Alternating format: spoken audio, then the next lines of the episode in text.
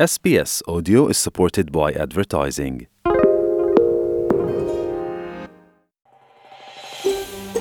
Tämä on SBS-radion suomenkielinen ohjelma. Muita mielenkiintoisia aiheita löytyy osoitteesta sbs.com.au kautta finnish. Se oli turvallinen laskeutuminen huolimatta palavasta moottorista Mayday, United uh, 28, 28 uh, heavy, we experienced an engine failure, need a turn. Denveristä Honoluluun matkalla olleen Boeing 777-200 tyyppisen matkustajakoneen oikeanpuoleinen moottori hajosi pian lähdön jälkeen viime lauantaina. Siiven alta näkyi liekkejä ja kone rupesi menettämään korkeutta, minkä jälkeen koko moottori hajosi kesken lentoa.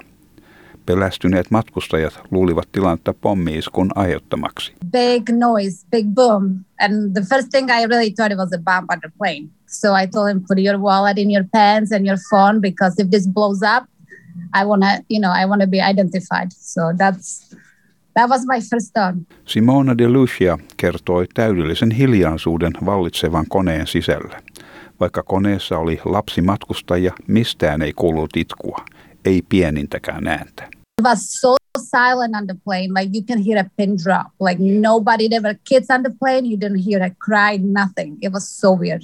Kone kääntyi takaisin Denverin kansainväliselle lentoasemalle, teki onnistuneen pakkolaskun ja onneksi kukaan ei loukkaantunut. Matkustaja Kaala Vikard kertoi olevansa fyysisesti aivan kunnossa, mutta pelkäsi henkensä edestä. Hän kertoi ainoastaan ajatelleensa, että tämä ei ollut vielä hänen aikansa. Hänellä oli poika, joka valitettavasti koki Parklandin ampumavälikohtauksen kolme vuotta sitten, ja nyt päällimmäisenä ajatuksena oli, että poika ei selviä molempien vanhempiensa menetyksestä yhtä aikaa. all I can thinking is this could be my time. Um, I have a son that unfortunately was um, in the shooting on Parkland three years ago, on February 14. And I couldn't think like he won't be able to survive just losing mom and dad together in one time. Denverin lähialueella taivalta satoi moottorin osia. Nyt Yhdysvaltain matkustajaliikennettä valvova virasto on määrännyt kaikki Boeing 777 tyyppiset koneet, missä käytetään samantyyppisiä Pratt Whitneyn 4000-mallisia moottoreita ylimääräisiin tarkastuksiin. Yhdysvaltalainen ilmailun asiantuntija Steven Ganyard sanoi, että todennäköisin syy oli irronnut turbinin terä. Tämä on tavallisin syy tämänkaltaisissa onnettomuuksissa. Hän sanoi, että videossa näkyy selvästi, että yksi turbinin terä moottorin etuosassa on mennyt poikki terän puolivälin kohdalta. Anytime we see this kind of failure with the kind of damage that you see in this video of the en- to the engine, it's always suspected that one of those fan blades let loose. And now we see video that shows clearly that one of those fan blades right up in the front of the engine is broken off halfway up. Yhdysvaltain valtakunnallinen kuljetusturvallisuudesta vastaava virasto kertoo alustavien tutkimusten osoittavan, että suurin osa vahingoista rajoittui oikeanpuoleiseen moottoriin vain vähäisten vahinkojen näkyvän koneen muissa osissa. Noin 2500 Pratt Whitney 4000 tyyppistä moottoria on edelleen käytössä. Ilmailun asiantuntija Greg Amber Monash-yliopistosta sanoi olevan epätodennäköistä, että näillä moottoreilla varustettu kone laskeutuisi Australiaan. Nämä moottorit ovat nykyään vähemmän tavallisia. Todennäköisesti Australiassa näitä moottoreita ei ole ollenkaan.